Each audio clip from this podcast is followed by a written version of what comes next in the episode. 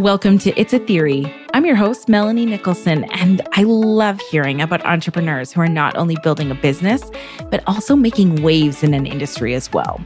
Which is why I wanted to talk to Lindsey Bowns, the owner of Adora Birth and Wellness. Lindsey is a certified doula and birth photographer in Calgary. She's also a girl mom, a self proclaimed sour candy sommelier, and a sweat enthusiast. Need proof? She wore running shoes during her own labor with her hospital gown. Lindsey's excitement about birth, parenthood, and genuine friendships led her to doula work in 2019. She's built a massive following on Instagram with a modern, judgment free approach to birth and babies and the whole space. Today, we're diving into the original theory behind being a doula, why it matters, and how Lindsey's working to change the game, all through a pandemic, no less. Let's talk. Uh, Lindsey, welcome to the podcast. Thank you. I'm so excited to be here. I'm so excited to have you here. Uh, I have known Lindsey a very long time. We'll tell you a bit about our our cross parallel stories as we go through this conversation. I want to start. Uh, we're talking about the theory behind being a doula, why it matters, some of the work Lindsey's done there, and but I do want to start for people who do not know what is a doula, especially when you think about doulas and midwives and the different pregnant support people. What is a doula? In its simplest form, the word doula is of Greek origin and it means one who serves or a woman who serves.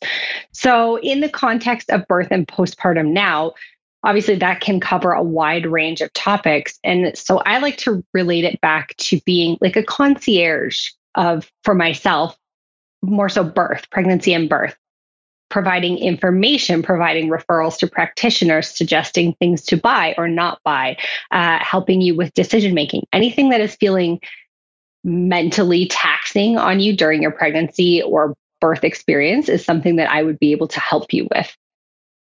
How did you get there? You were in marketing. I was in post secondary, uh, in in research and development. How do you go from that space to being a doula? Yeah, that's a great question. And I think before the time of being in marketing, there was always something that resonated with me about physicality. And, you know, I had different aspirations of getting into chiropractic or massage therapy, kinesiology. And so that was always in the back of my mind. And then as part of my own birth experience, I had a doula. This was very impactful to my birth story. And between putting together kind of that physiology and psychology knowledge about my birth, as well as working with a doula and knowing how that impacted my story, it made sense to pair those two things together and be able to give this back to other people. I want to talk about that for a second. You and I were pregnant at the same time. Our children are uh, three weeks apart. You had a doula, I did not. The amount of misinformation, confusion, mixed messages, it is exhausting and it is stressful. I remember one day over the course of four hours, I had two different doctor's appointments because I had two different clinics. That's a whole other story. But in the space of four hours, one of them told me that my weight was too high. And one of them told me my weight was too low. And they gave over the, they gave very, the whole doctor's appointments, each of them were so contradictory. And so I came home and well, I stopped and bought cookies on the way home because I was sad about life and I was confused and I was overwhelmed. And it's, I felt like that the whole pregnancy, it can be a very overwhelming experience. Is that where you can come in and help? Like, is that part of where you help that?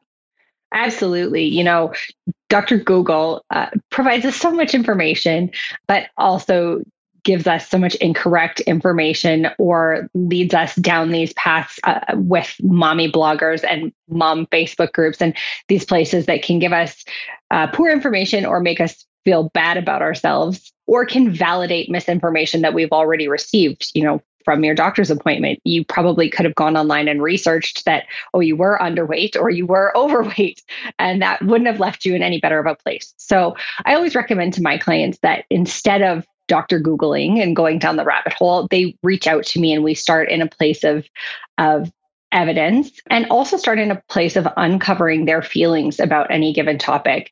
Something that was so impactful to my birth experience was that when certain interventions were recommended to me, rather than respond immediately with a like oh that's too bad or oh that's great news my doula's first response was to say okay well how do you feel about that and that would always recenter me on okay how do i feel about that what do i even know about this to shape my feelings about it and lots of times we haven't even had space to think about that because people start layering on us like oh that's unfortunate oh that happened to me and it was fine people are putting a tint on the information that we're receiving. So to be able to pull it back and go, okay, what does this mean to me? And is it problematic and something that I want to rectify or like apply some kind of change to? Or is it something that I'm happy about or happy to sit with that can change things? What do most people get wrong about doulas and the entire profession? I think the most common misconception is that we are pregnancy care providers, that we are someone who comes in place of a midwife and that we provide medical care in the birth space. We do not. You would still have a medical care provider, a doctor, an OBGYN, or a midwife looking after the medical, the safety aspects of your pregnancy.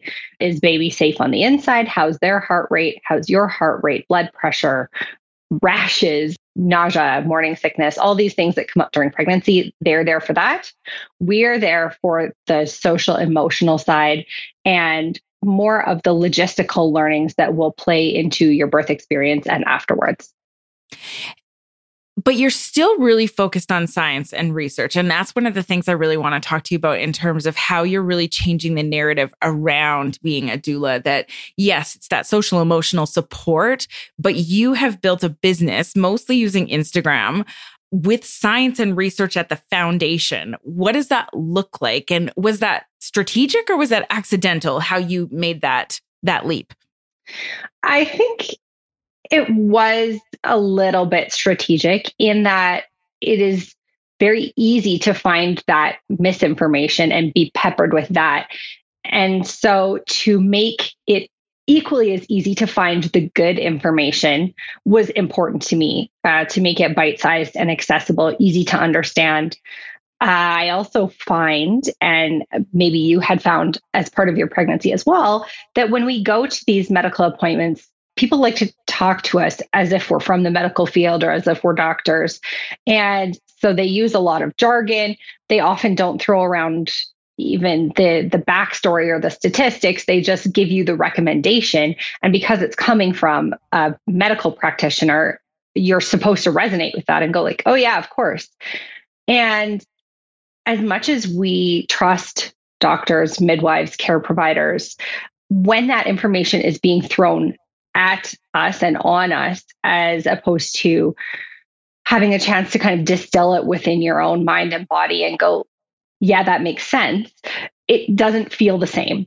And so part of me putting out this evidence based information was to give people that time and space to go through the decision making or the information understanding process and get to that same point of, yeah, that makes sense. And I agree.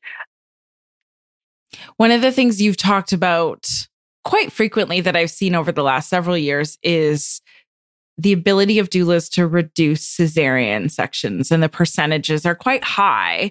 How does that work? What how does the support of a doula actually reduce cesareans? Because cesareans, if I recall, are one of the top surgery, the most practiced surgery in in our province in Alberta.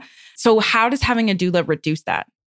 We can take it quite far back into conversations prenatally about things that are going to come up as part of your birth experience. I have many clients who come to me around that 30 week time frame saying, "Well, my doctor says that from the ultrasound my baby is looking really big. We should schedule an induction or we should schedule a cesarean to make sure that baby doesn't get too big and I have an easier birth experience."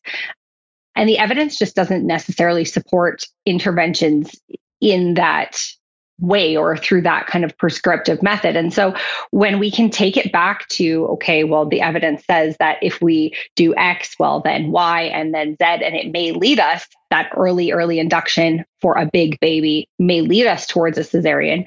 There are things like that that in understanding the evidence and slowing down that decision making process, giving you latitude to feel like you can say, well, could we wait a few extra weeks to see if I spontaneously go into labor? What actually is the risk of me not being able to birth such a big baby. When we can slow that down, that in itself can help us avoid interventions and reduce cesareans. And I think not all doulas have a an equal understanding of the physiology of birth, but for those who have kind of a more advanced understanding of physiology and birth positioning, our application of different positions in labor can make labor easier and have baby in a better position to be able to exit um, the the traditional way and not through the sunroof. So that is another way that we can support a reduction of cesareans. You launched your business. You had what a year under your belt, maybe two, and then it was a pandemic. Even even less, actually. Less than I, that. I took my doula training just one year before COVID hit, and I had about three births under my belt before COVID. So they close hospitals, extra support staff aren't allowed in. Let's talk about that. I mean, we're talking about implementing ideas. You've got this idea, you've got this business plan, and you're ready to roll with it. And three births later, the world shifts, especially when it comes to healthcare access. What was that experience like for you? And how did you not to overuse the word pivot, but how did you pivot your way into being able to continue to provide support in a different way? Yeah, you know, when I launched my business, uh, obviously ahead of COVID and with no context of how that was going to change things, my underlying idea of how this was going to be successful, having a background in marketing and sales a little bit, was that I was going to make this successful by winning the internet. And once COVID hit, that still was at the core of my business because now everything was on the internet. So my best play was still to win the internet, to be the best information, to be the most up to date information, the most up to the minute, easily accessible. Uh, that was my play. And so when everything shut down, people, everybody was panicked, obviously. We have all felt that sense of panic out of restriction and the grief and loss that came with that, but especially people who were pregnant. They were so fearful for how that was going to change their birth experience. Were they going to be separated from their birth partner, their baby? Were they going to be forced to give birth at home because they had a sore throat? So, to be able to take the information we had at the time and be so easily accessible when all people were doing was being tethered to their phone or a screen uh, and marry that together that was where we went. And you walked a very fine line, I would say, in the political sphere during COVID because the the politics was heavy, both nationally, provincially, locally. Everyone was dealing with it in different ways. We had vaccine mandates. There was different perspectives, different opinions. You were trying, and we watched it, walk a very fine line. How do you navigate that? Are you happy with how you navigated that in terms of subtly calling people out? Did you directly call people out? Did you, where did you land there? And how did you, do you feel about where you ended up? Yeah, you know, I think the most direct calling out that I did was actually a, a bit of a, an anti calling out. Um, it was the calling out of the people who were laying judgment upon the other side in one way or another. Part of my methodology in helping people access good quality information, even when the answer is maybe what they don't want to hear, is with kindness and understanding of where they are currently at.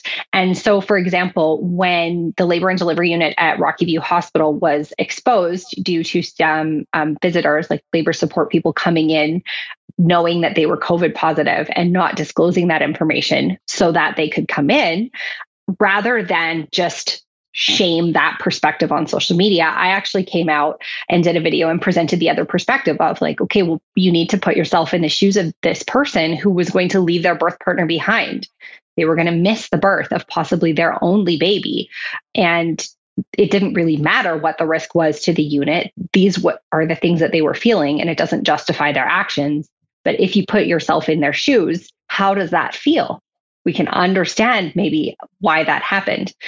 Um, and so it was always with this overarching leading with kindness and an understanding of the other perspective or allowing you to feel like this complexity of where you were at. Oh, I feel like I'm scared to get vaccinated, but I want to do it because I know it's the right thing, but I'm still scared and I'm stuck in that um, in that tug of war. There was a lot of that with respect to who should I see, where should I go, what kind of risks should I take or should I not take. So meeting people where they were at in terms of those big feelings.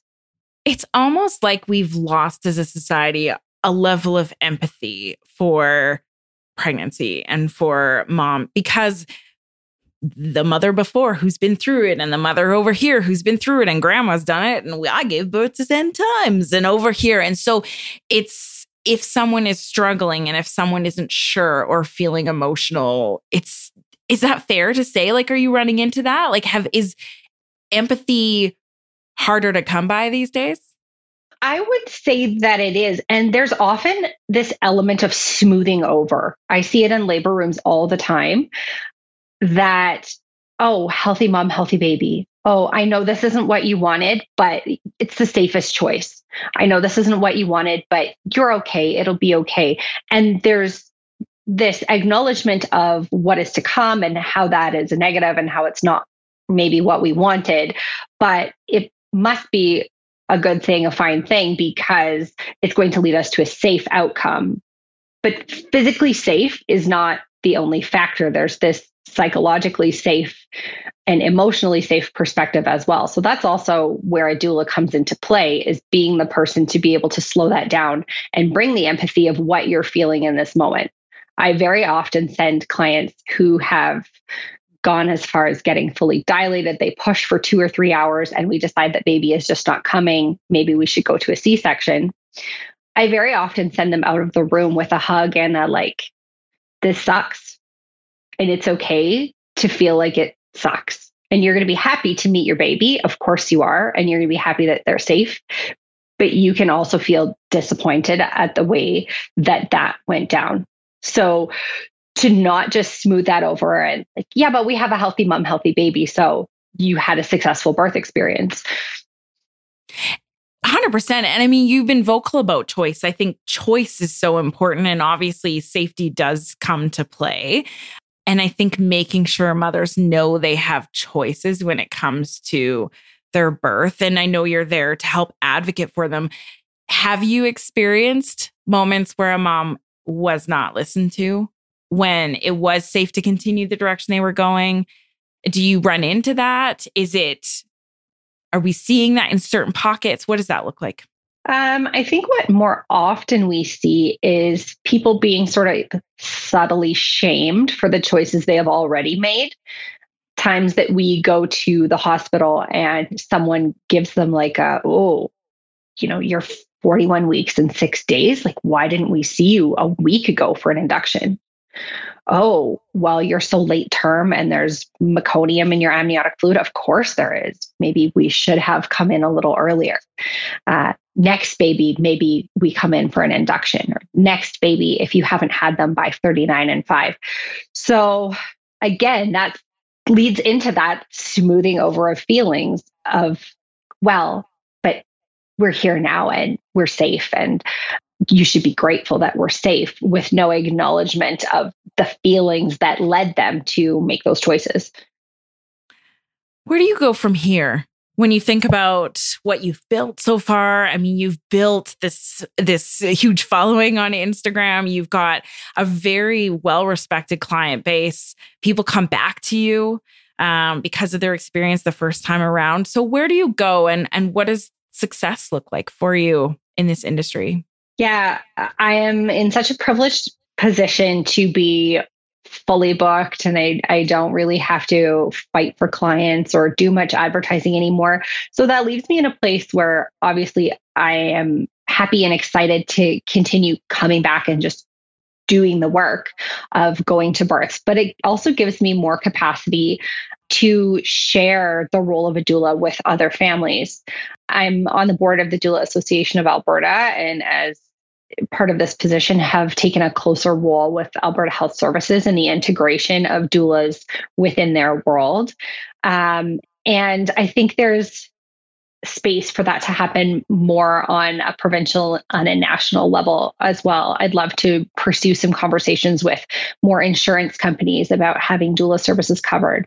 I'd love to pursue conversations about setting up grants or foundations to be able to provide these services to more people who could really use them through my training organization, one of the tenets that we have agreed to as being certified doulas is a doula for every person who wants one. And I think a doula is still very much in this time and space and economy of where we are right now today, a luxury service. There are many people who land in my DMs on Instagram saying, I would love to work with you, but I just can't afford it. And from the perspective of someone who will, you know, rub your back and take your picture, of course that's more of a luxury. But from the perspective of someone who can help your birth be more physiological, who can reduce your risk of cesarean by up to 30%, who is associated with better statistical health um, and psychological wellness of both mom and baby, that feels like something that we should we as a society should be able to provide to more people. And so i think that is part of my upcoming trajectory is figuring out how i can make that a reality. Access. Absolutely. 100% i love it. Uh, is there anything else you'd like to share with us before we go?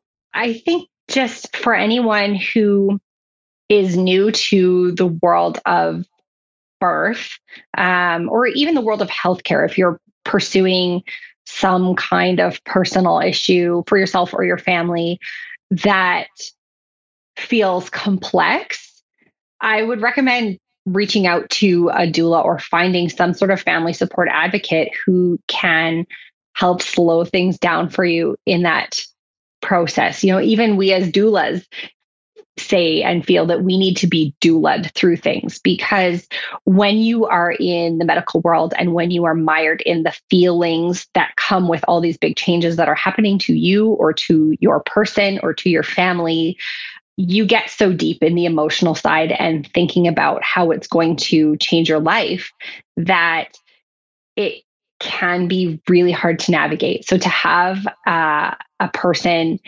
in your scenario who can be a guidepost as to making care decisions, knowing all your options, um, presenting you with additional information that could improve things.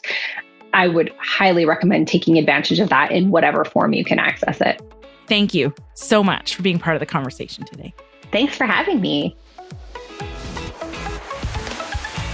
I love hearing how people are taking science and research and applying them into a business space, how they're walking a fine line from a political space, how they are continuing to push through and find different ways. I love Lindsey's focus on empathy and accessibility and really where do we go from here? Huge thank you to Lindsey Bowns for joining us today. Thank you for listening. Please like, subscribe, and consider giving us a five star rating on Apple Podcasts, Spotify, or wherever you listen to your favorite podcasts. Catch you next time on It's a Theory.